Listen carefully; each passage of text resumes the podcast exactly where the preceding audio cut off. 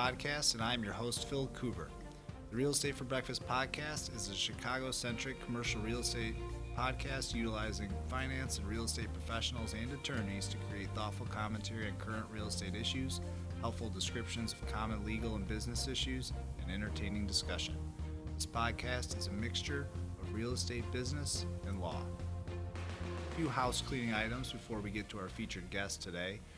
Just want to let the listeners know that we're going to slow this podcast down a little bit, and we're going to produce them once every 2 weeks. So we're doing a bi-weekly basis. Look forward on Tuesdays of each week, and we will start moving forward on this bi-weekly basis going forward.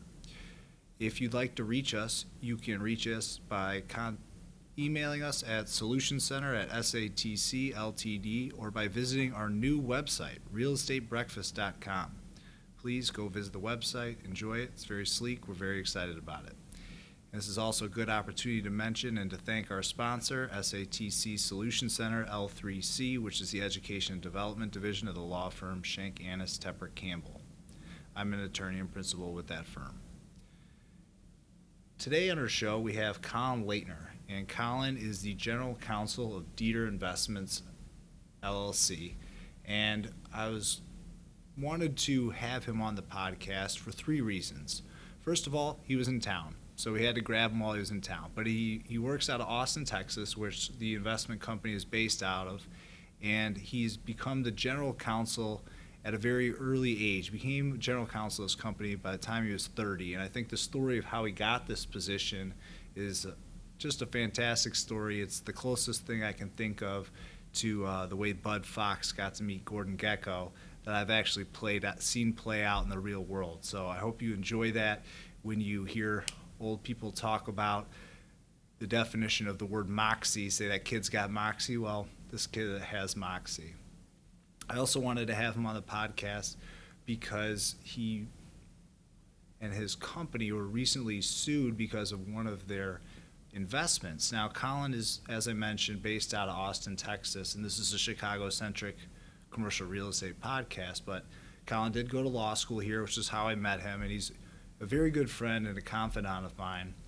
And it was interesting because he was in town just visiting, and one of his company's interests is called Nook, and it's on 6th Street in Austin, Texas, and it was sued just 2 days before we taped this on December 30th, 2016, by the Westin. And what's interesting about this case is it could happen really to a lot of different people in real estate, because they were sued for private nuisance. And I certainly, when I started this podcast, did not think I would spend my fourth episode talking about private nuisance action.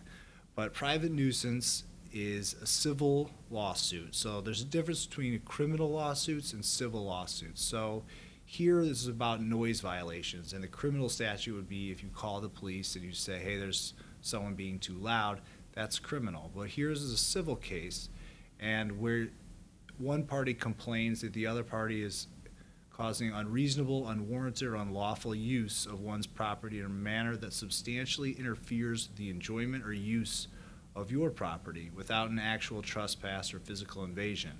So if somebody had started a meth lab right next door to you, the odors and that were emanating on your property could be considered a private nuisance. But there's a defense to this case, and that's if you come to the nuisance. So if you build a house next to a garbage dump, you can't later complain about the smell. So what happened here, and Colin will get into the weeds and the details of it, but this little bar called the Nook in Austin 6th Street, which is like, think Bourbon Street in New Orleans or downtown Nashville. It's a lot of live music. It's been there for years, and the Westin built a hotel right next to it. And now the Westin is complaining that the Nook is causing too much noise, which is deterring and annoying and hindering its guests, which is damaging the value of the Westin's property. So it's a very interesting dispute. There's been a lot of press over it in the Austin area. I think that a lot of the local bars and restaurants are watching it very closely because they don't want to be squeezed out of this area of downtown Austin, which has been such a vibrant and vital part of the community and the community's nightlife for so many years, so that if the Westin lawsuit sets precedent that they can do this and cause the restaurants and bars to tone the music down, it's going to have an impact on the entire Austin community. So we had to grab Colin while he was here, and because he's willing to talk about that. And then finally we had him on just to talk about, he's recently been pitching, he's part of also a part owner in a commercial development company, which he'll talk about, and they've recently been trying to attract foreign dollars. And I thought that his story about trying to pitch his project to foreign investments was a very interesting and unusual thing that's occurring. So please sit back and enjoy our conversation with Colin Leitner. Thank you.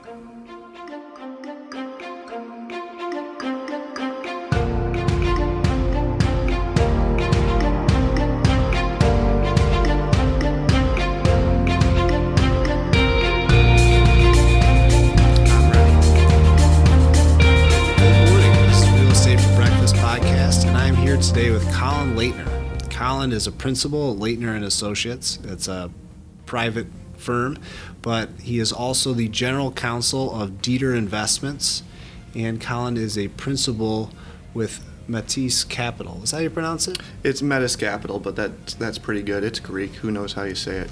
Right. I'm very pleased to have Colin in the office today. Colin, as I just mentioned, he's a real estate developer, he's a general counsel of an investing company, and he runs his own private shop. And he was also, you were the general manager of a Mazda dealership for 2 years. Almost general manager. Executive manager is the title, and the important distinction there is I don't know that much about cars. I really just handled the business end. Very interesting. And then, so Colin, that is quite a resume for somebody who's only in their mid-30s. We won't say the exact number, but thanks, Phil. But I'd like to back up a little bit. I'd like to start with how you got here, and then we can talk about what you're working on today, just because I personally think it's an interesting story. You went to Cranbrook High School, which is... we're going all the way back. Yeah, we're going all the way back. But Cranbrook is notable because if anybody has never seen Cranbrook, it is in... the suburbs of Detroit, and it is a gorgeous school. It is nicer than 99% of universities, and it's worth Googling just to look at it. It's gorgeous. It's pretty amazing. It was an amazing place to grow up and get to explore. I guess I'll just give the quick background on me. I grew up in southeastern Michigan. I had the privilege of going to Cranbrook-Kingswood, which is a prep school there. With a big, beautiful campus, and more importantly than that, really, really brilliant, dedicated staff and faculty, and prepare me they did. College was great, of course, but it was kind of a breeze once I got there, and enjoyable, and went immediately on to law school here in Chicago at DePaul. I would say your most important part was that first day when you met me. Probably. That was probably the critical component to your success. I wouldn't be here had that not happened. That is true. That is very accurate. So, I kind of whizzed through college and law school there. I guess the highlights. The highlights are that I got degrees in economics and psychology in undergrad. And then after getting the JD at DePaul, had an opportunity and took it to go back and get a little bit of graduate tax work at DePaul's MBA school, KELSTAT. And that really helped me. That's something that I really encourage people to do. It's not too late if you need to learn something really anytime, go figure it out. Yeah, it's you're never too late to learn more. Exactly. And then, so right out of law school, tell us about what you first did, because it's different. I'm sure you use those skills, but it's different than what you're doing now. Yeah, so right out of law school, I was kept on a litigation firm and quickly moved over to a small tax boutique firm. And in that firm, I did a lot of different things, but the vast majority was tax controversy work. And for those of you not familiar with tax controversy, it's just anything from audit to litigation in the various different jurisdictions and venues that can take place. Most tax controversy work never sees the light of day. It's in audit, and it gets closed down. Maybe it goes to appeals. Nobody ever really sees it. But I got to do a lot of tax litigation in tax court, federal court, and courts of appeals around the country, as well as just a ton of audits and at pretty interesting transactions, not your normal hobby loss issues, complex international transactions. Took me down to Brazil a couple times. Oh, that's right. All around the continental United States for I think I did about 80 IRS summons interviews, which are the IRS equivalent of depositions. And so I got a quick. A very quick learning experience there, kind of thrown into the fire and learned a ton. Very nice. Very nice. I forgot you had gone to Brazil for that work. You know, I had a couple of cases out in King County recently. So that's pretty similar. I hear the foliage is beautiful this time of year. It is. Well, hey, I'm from DeKalb, so I love it. But so you're doing tax law, and then in Chicago, but you went to Austin, Texas, and I would love it. I don't want to put you on the spot, but I'd love you to tell the story of how you got to Austin, Texas, because it's the closest story I've ever heard of Bud Fox getting in touch with Gordon Gekko. There must be a definition. Picture you next to the definition of persistence in the dictionary, kid. I like that that allegory. Let's hope that the end of that movie doesn't end up the same for me. Right. So I was working at this small tax boutique here in Chicago in the Loop, and like I said, most of my work was tax controversy and actually quite a bit of corporate finance work as well. And so we had, at this small firm, we probably had only about 100 clients in total, and about half of those were, I was kind of in charge of their files. I was the top associate and billing a lot. But when you have corporate finance work and a lot of tax in tax controversy work, your clients tend to be, for the most part, older, richer, white men. There's no political comment there. That's just how it tends to happen. And I had one client who was not that. He was a younger guy. He was pretty much my age, we became friends. And I had a couple of my biggest professional wins at an early part of my career for him, and it's pretty powerful when you can call a client and give them news the day before their birthday that significantly impacts their life and has a bunch of zeros attached to it. Can't really get too much more into it than that, but I think I did very good work for him and probably got a little lucky along the way. And I was looking to make a change, and I was looking at some of the more traditional options. I had a lot of tax work, so I was looking at maybe going to one of the big four and consulting firms and doing tax, or a bigger firm in town that needed that kind of practice built out. And there was something tugging at me. I've always been a little bit more entrepreneurial. And while I really enjoy the legal side of things, I couldn't ignore that part of me. So I mean, I think when I first met you, you said you wanted to be a real estate developer. I was the only person in law school that was saying that. I don't doubt that at all. Everybody wanted to be in court or do transactions or lock up bad guys or protect people who couldn't protect themselves. Those are pretty much the four categories, right?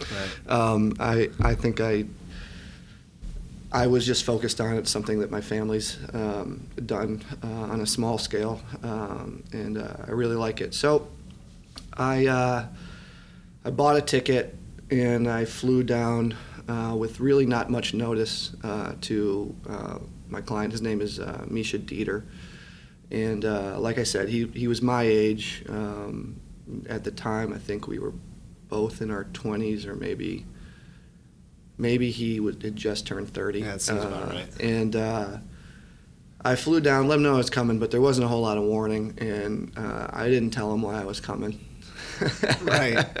And I had a talk with them, and I said, you know, look, between you and me, I'm going to make a change. I don't know when, but I'm going to make a change. And you've got a lot of files with us for your small business, and I've got them all in good order. But you know, you're going to need more than just one person to hand these off to if I leave, and you need to be prepared for that, or you could just hire me right now.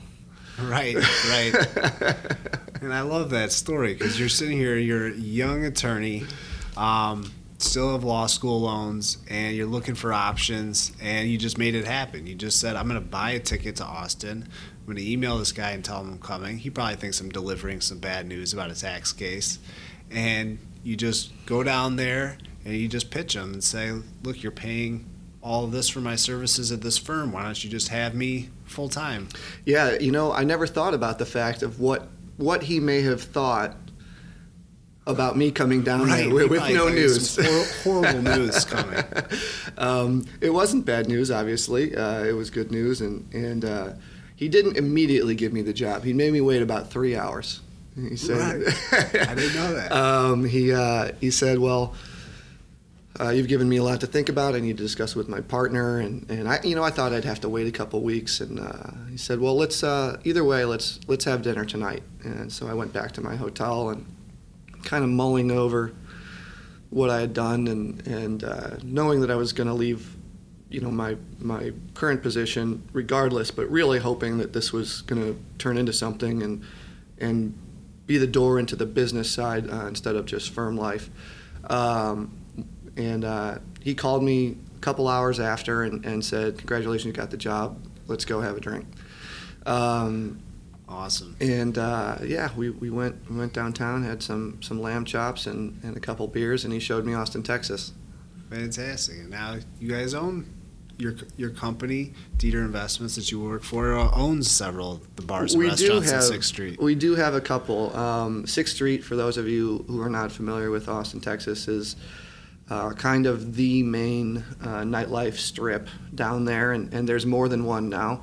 But historically, East 6th Street is where live music happens. It's a protected historic entertainment district, and it's where, you know, all the greats have played. Yeah. There's Nashville, there's Bourbon Street, New Orleans, and there's 6th Street. Yeah, so we... since I've come to work for Dieter Investments and their position as general counsel, you know, we've partnered with a couple operators and got a couple different projects there that are going well, and they're also fun projects. They're pretty small for us, so there's a little bit of labor of love aspect, pride of ownership type things going on, but they're both good investments and we enjoy them.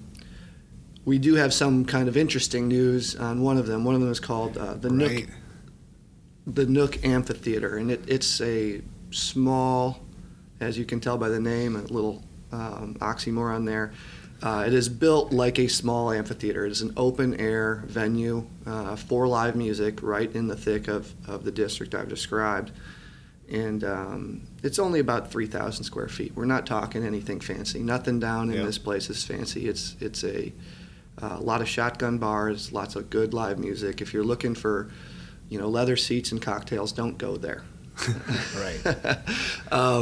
But if you're looking for some great live music, really fun experience, and something that you can't really get anywhere else other than maybe those other two places in America that you named earlier, Phil, you know, that's the place to go in Austin.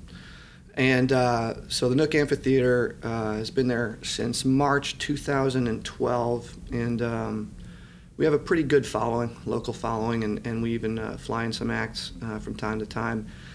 And we were recently sued, so we are in litigation, so I have to be a little careful about what we discuss here, but we were recently sued by the Westin Hotel that was built 20 feet behind us and was erected in 2014 and 15 for private nuisance for the music that we play. Private nuisance. So they're saying that your live music facility has too much live music, even though they built the Westin right next to it. That's exactly correct. So without getting too far into the weeds about the cause of action of private nuisance, anybody can kind of look that up, and if they feel like doing a deep dive. Everyone's looking it up right now. They're on their iPads. The backstory here, and it's being reported all over the news down there. If you look it up, it's on our website. We should mention we're taping this on December 30th. Colin's in town in Chicago, but by the time this airs, there may be more developments. There will assuredly be more developments. The news cycle here is fast. In the last 48 hours, I believe there have been at least 10 TV stories on this. There's at least 12 articles online at the moment, and I know there's a couple more coming from the Statesman. Austin American Statesman is the big paper down there. The Austin Chronicle is the other big paper down there locally. I just responded to a call and an email from Spectrum, which is Time Warner Cable, for those of you who haven't gotten the change of billing there.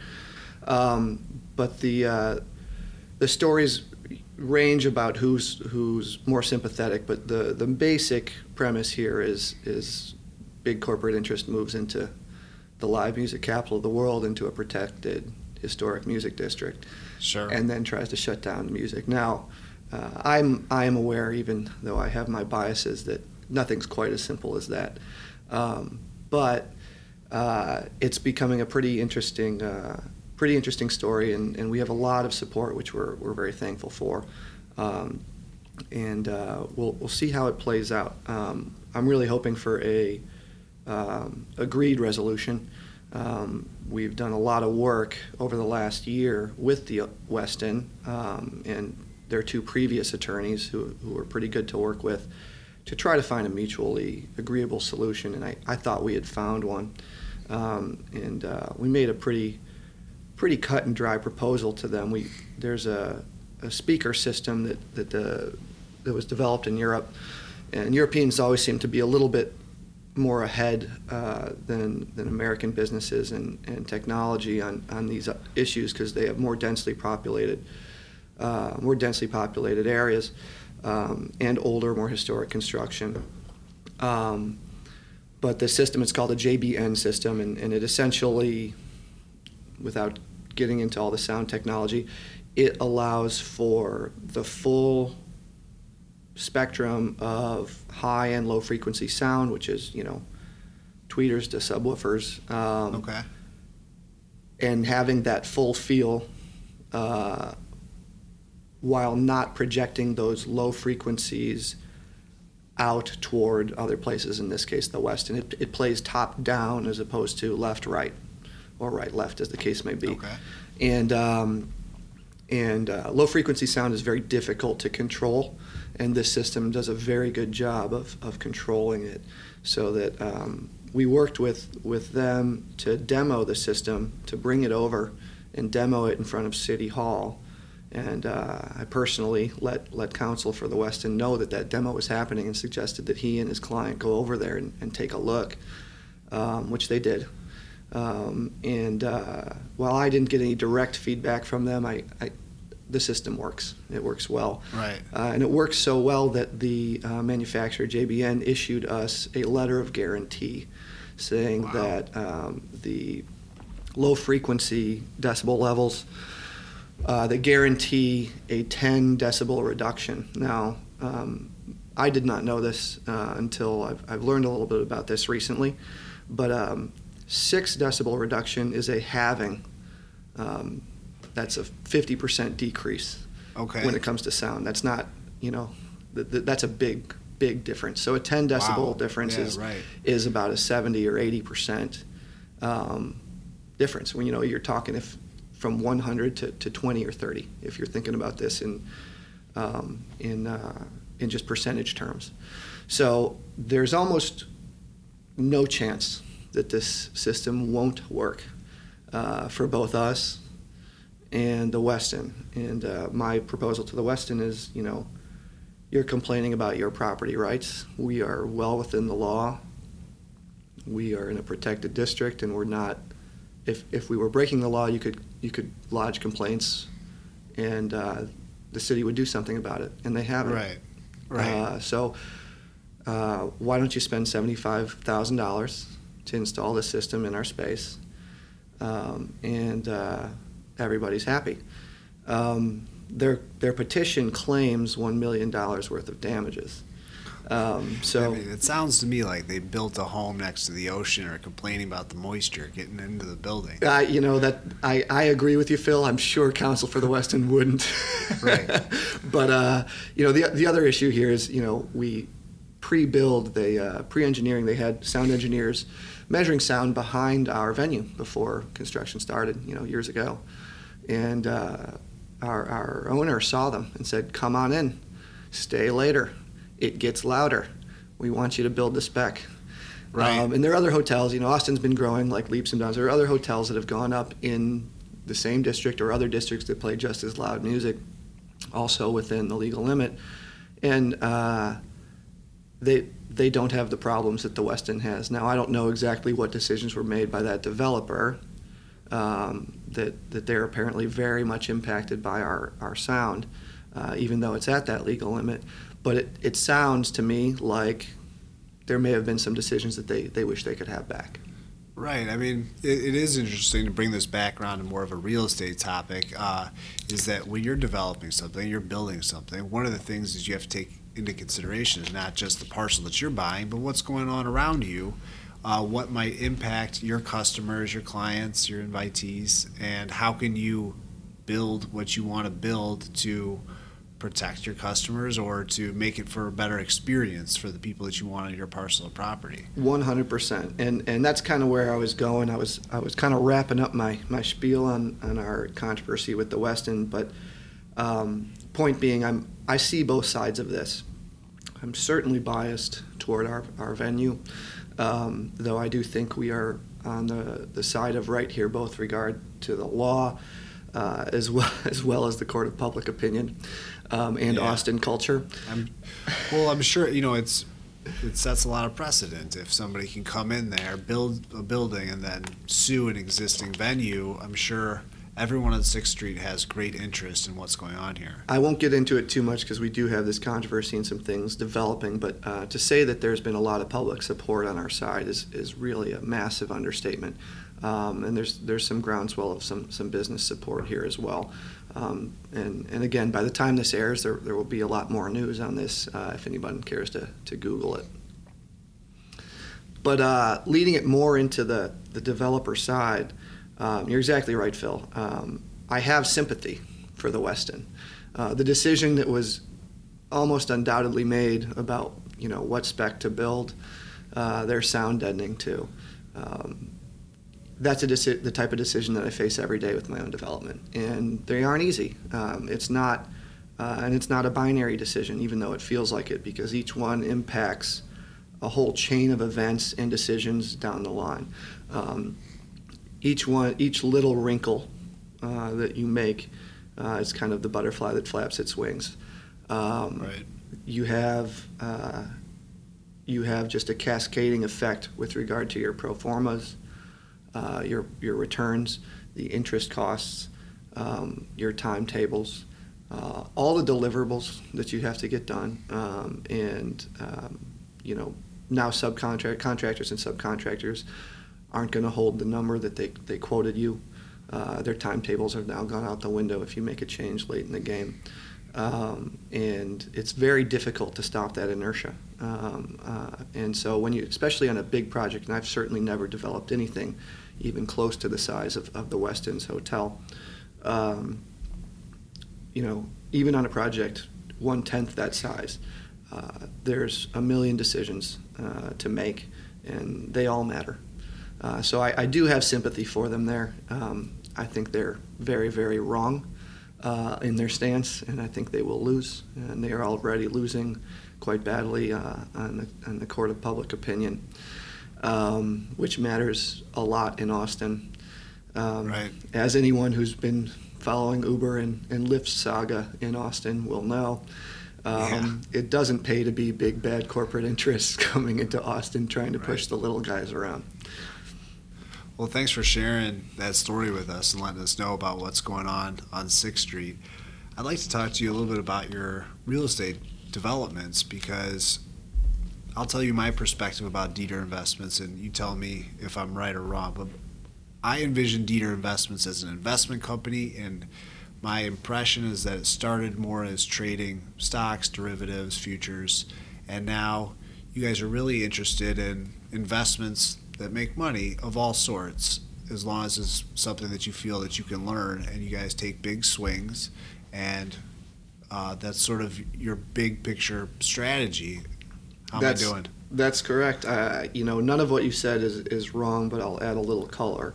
Dieter Investments is founded by Misha, who I mentioned earlier, my principal, and he is a brilliant securities trader. There's no other words for it.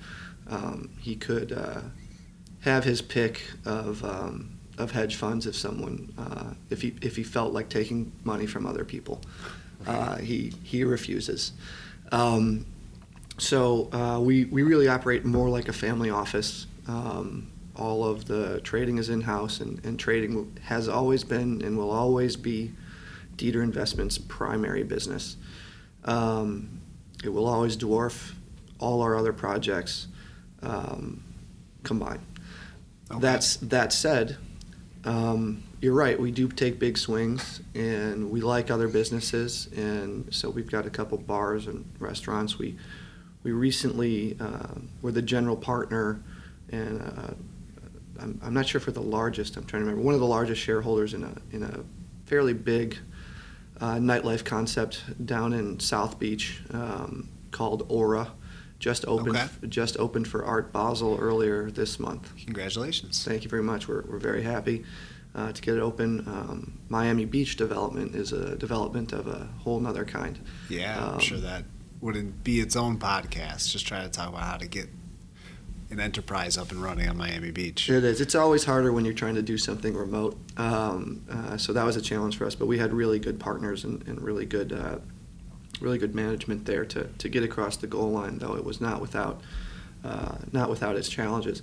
Dieter Investments has a bunch of other projects, and our probably biggest non-trading project right now is Metis Capital, which you mentioned at the outset. And Metis Capital is the development in which I'm a partner and I manage day-to-day operations of, and for all intents and purposes, Metis Capital is my development company, nice. Backed by Dieter Investments. So that's my baby, and that's what I really love to spend the majority of my time on. Oh, that's fantastic. It's interesting because a lot of people get into commercial real estate because they have connections right out of college and they learn the business, and then they look for opportunities, and then they're looking for capital. You kind of came about it from a different perspective. You were working for a company that had capital, and you're just looking for opportunities. And it's a nice way to enter the market. But what did you find? So it's your development company.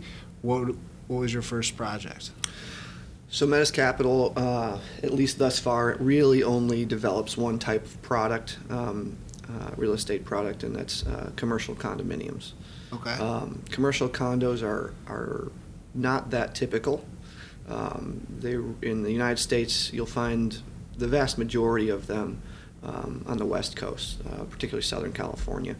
And for those of you listening out there, you may never even heard of a commercial condominium, but for legal purposes and development purposes, they're very similar to a residential condo. You got to have your bylaws, you got to have your condo regime documents, like they teach you in law school. Think of a condo like you own a box of air inside the four walls. Sure. And that's the same thing, except instead of living there, you operate a business out of it. It could be office space. Ours is mostly office space. But we are in the flex area of real estate. So there's a little bit of a light industrial element to some of it. Our users are typically We've got some contractors, subcontractors, electrical engineers, a couple tech companies, one software company, one hardware company, a company that is developing, doing R&D on drone batteries. So, interesting. Trying to get longer flight. They got some big government contract, and they're trying to make fuel cells that'll last forever. So, Metis Capital's main project right now is in a place called Sheldon Cove, and it's named Sheldon Cove Corporate Center, and we delivered 50,000 square feet of commercial condos in late 2015, and we're 90% sold and leased.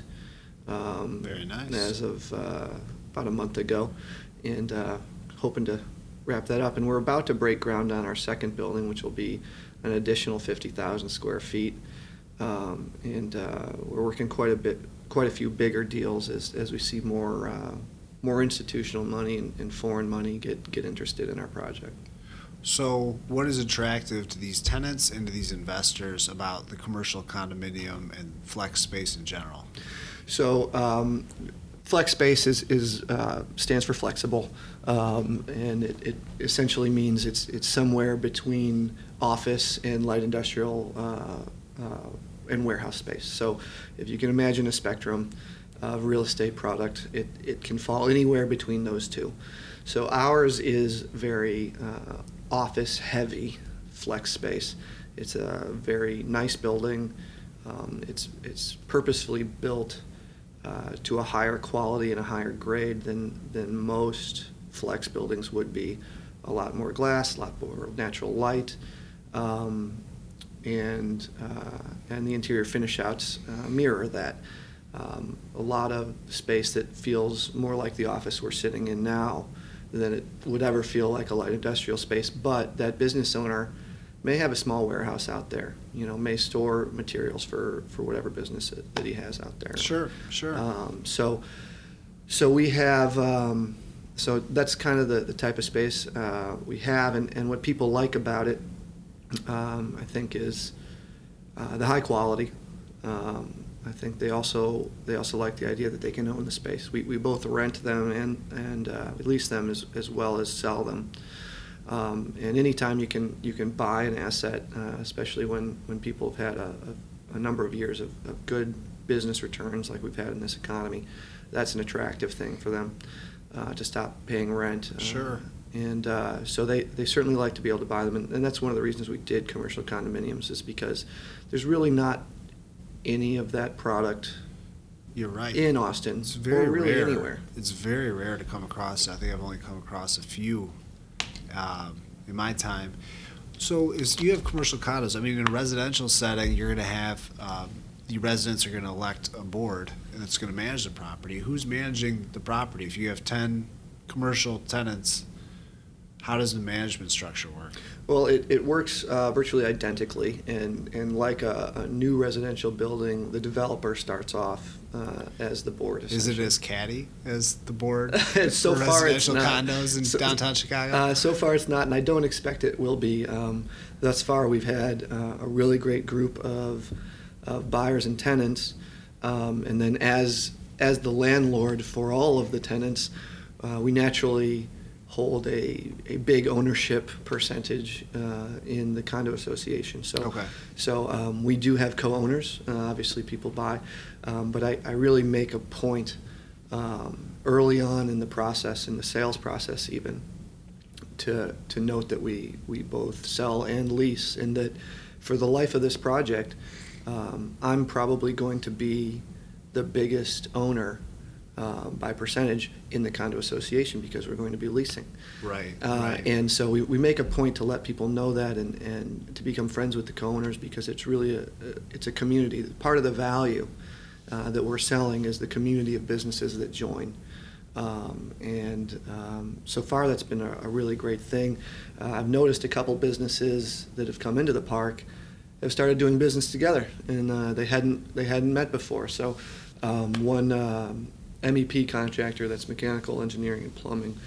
He does a lot of work for the Samsung factories down there, he started doing some work for another general contractor down there who was in the same building. So it's the cattiness so far is certainly not reared its ugly head, and I don't expect it to. I think it's a little different when people don't live there. People get a little protective when it's their living space, whereas these are all businessmen and women, and they cooler heads tend to prevail. Sure, and I'm sure that is reassuring to them to meet you and to understand that the management structure is probably going to be in place for a good long time. They're not going to be voting a new management team every year. I'm sure that's comforting to know. But you're right, that is an interesting way to go about it, because normally if you're a business and you want to buy your property, you're talking about a freestanding building, and then you have to maintain the building and maintain the common areas, and now you're taking on a lot of other obligations. But if you wanted the financial approach to own your unit, but you didn't want, and you just wanted to focus on your business and not have to focus on hiring landscapers and taking care of the parking lots and doing that sort of thing, it's a great mix. It's a great hybrid. It's a great option for a lot of people. And then also, you know, there's a price point, an entry price point that is a lot more accessible than trying to go out, find a piece of land, develop it, or find an old building that you have to retrofit and redevelop it for your purpose. This is, you know, a customizable, fully customized office or flex space for their business. They get exactly what they want, and like you said, they can focus on what's important. They still have that investment and ownership, and they don't have to be worried about what's happening to the roof, to the four walls, to the elevator, to the landscaping, and they certainly don't have to worry about having nearly as much insurance. You know, all that's taken care of, and you get preferred pricing and management when you buy in bulk as a condo association than if you try to do it as a standalone guy with a small business on a piece of land. Yeah, I hadn't even thought of that. So what are you seeing from a macro perspective, just upcoming challenges?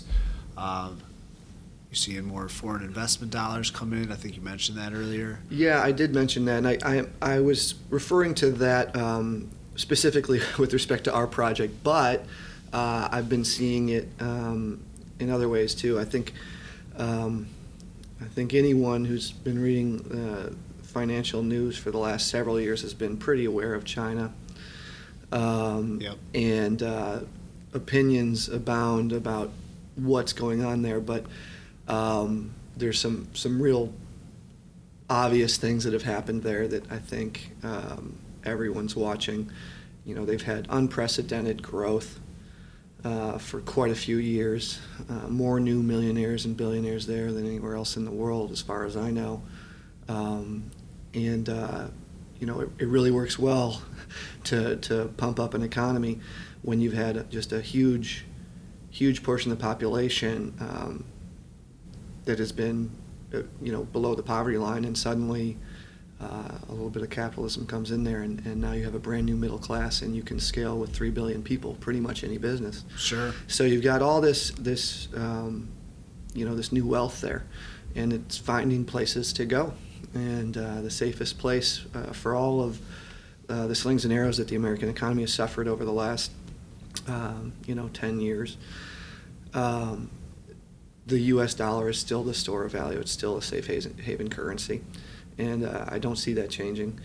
And so it's no surprise that as the growth starts to slow in China, and as the government starts to impose more capital controls, and as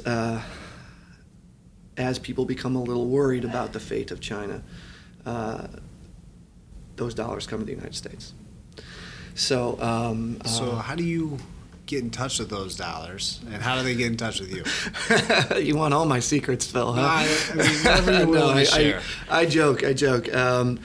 You know, I went to a all I did was I went to a summit. You know, anybody could go. You know, the typical buy a ticket, you get a name badge, and show up at a hotel and network.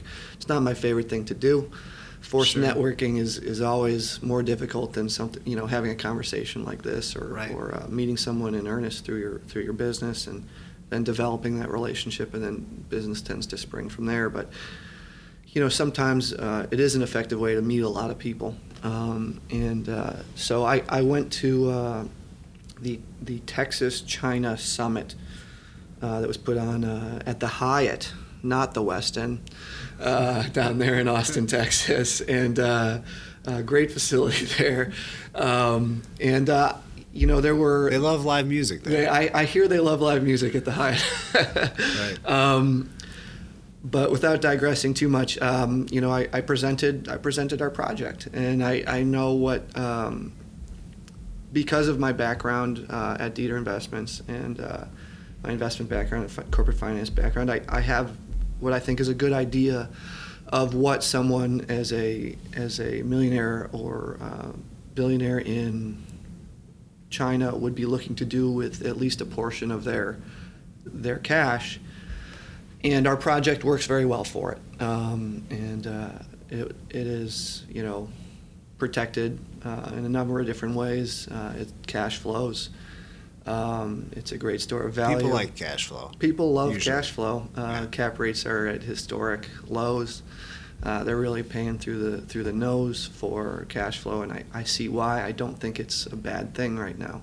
There's a lot of uncertainty out there, and to limit that uncertainty, you know, put it in a less risky vehicle, and then maybe that uncertainty that comes along doesn't impact you quite as much.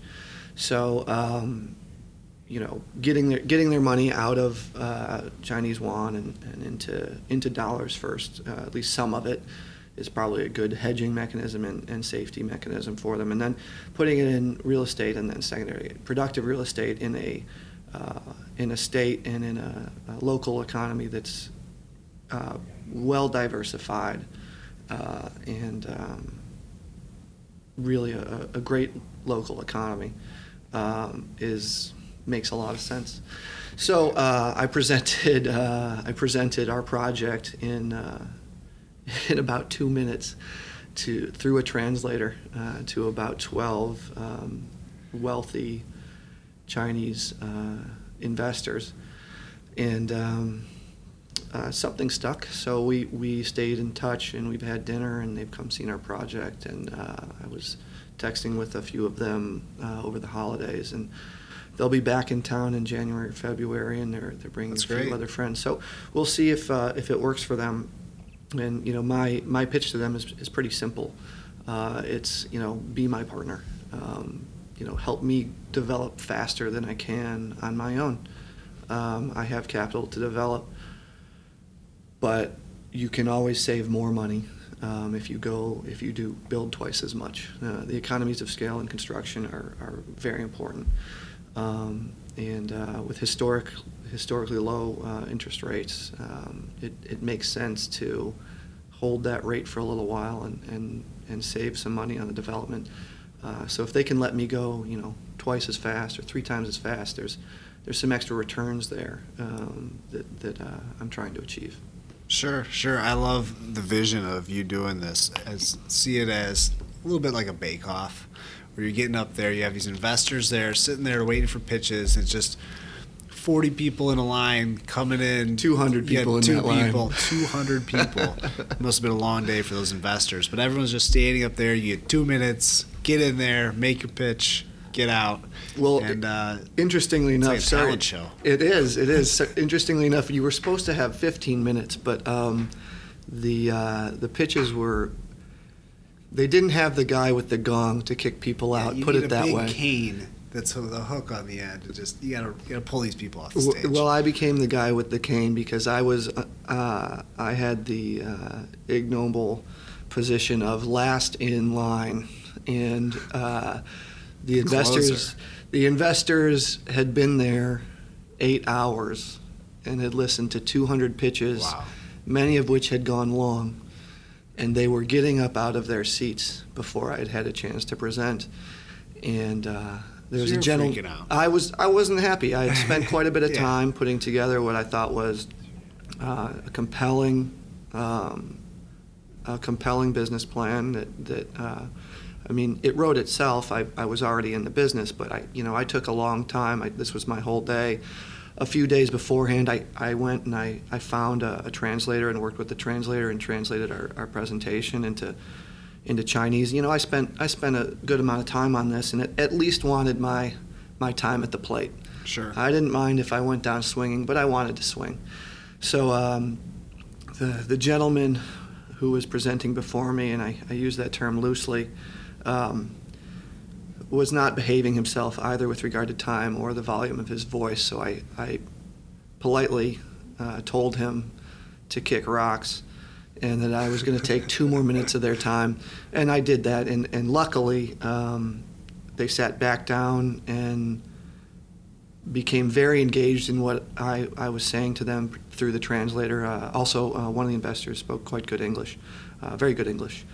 And she was very, very interested, and she's the one who I've been corresponding with the most. Nice. And then I was able to have dinner with them later that evening, and a month later they came in, had lunch, and showed them the project, and so we've been going from there. So, in case you haven't seen a theme about me, the story about how I got my job working for Misha is kind of similar to that. You follow the rules until you have to make a change when the rules don't work for you. Right. And you have to take action. Yeah. And one of the best things about you is that you make a decision about what you think is right and you go for it. And it seems to be working for you. I try. It doesn't mean I don't make mistakes. But if you prepare, and you're diligent. I'm going to say prepare again. If that's the most important. If you're prepared, and you go after what you want in business, or whether it's a small thing or a big thing, that preparedness and that diligence and that persistence, I think that really will pay off. It certainly has for me, and I try to rededicate myself to those things almost on a daily basis. They're not something that you can learn and then forget. They're one of those lessons that I try to relearn and focus on literally every day. I think that's a lesson worth repeating, because a lot of people think you see someone that you feel is very good on their feet, and people have told me they think I'm good on my feet in court or whatever. That's because I've prepared and I know every aspect of the case, and I've even practiced saying what I want to say to the judge or to another person in a negotiation, because if you've prepared it, it comes off so much better. I mean, there's really no other way to say it, but preparation is the most underutilized aspect in a negotiation. People just think they can go in and wing it and I'll feel my way around, and you have to prepare. Absolutely. Shooting from the hip, it's a good skill to have, but to rely on it, that will be to your detriment. One other thing on that point that I wanted to mention is, and it kind of ties in with my career, going from pure lawyer to kind of lawyer / business person and developer, is if there's something that you can't do, or something that you maybe can do and can do very well, but you don't have the time. Or it's not blending with your project, so that you can't prepare, or you can't prepare in the way you would want. Farm it out. Right. I say that because for Metis Capital, I do a lot of work that is non-lawyerly work. I also do a lot of work that is lawyerly work. But guess what I have? I have a real estate attorney. I am a real estate Sure. attorney, but I have one too. And when a potential lease comes through the door, and or a potential buyer comes through the door, and they want their lawyers want a red line contract, sure, you can do that work. But if you can't get it done in 48 hours, find someone who can. Same thing with a foreclosure. Sure, you can do it, but when's the last time you did it? Right. If you can't do that, quickly and easily and without to the detriment to the rest of your business, find someone who can and focus on the things that you need to focus on. If it's part of your business plan to do it yourself, make sure you allow yourself the time to do it and maybe farm out the marketing. Sure. But don't try to do it all. Use that principle of comparative advantage that we all learned the first year of economics in college. Well, Colin, I think that that's a great place to end on. I really appreciate your time. Thanks for having me. Happy to have you. Probably have you back. And really appreciate your time and you explaining how you got to be, where you are, what you're working on. And I'm looking forward to having some dinner with some friends tonight. It was a pleasure, Phil. Thank you. Thanks.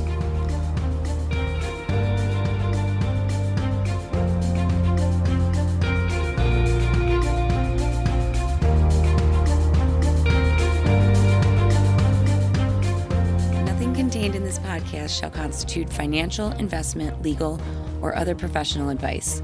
No professional relationship of any kind is created between you and the podcast host or guests. You are urged to speak with your own financial, investment, or legal advisors before making any investment or legal decisions. The opinions expressed in this podcast are not necessarily the opinions of the SATC Solution Center or Shank Annis Tepper Campbell or any of its employees. This podcast is created by the individual capacities of the host and guests. All opinions on this podcast are rendered based on specific facts and under certain conditions and subject to certain assumptions, and may not and should not be used or relied upon for any other purpose, including but not limited to, for use in connection with any investment purposes or legal proceeding.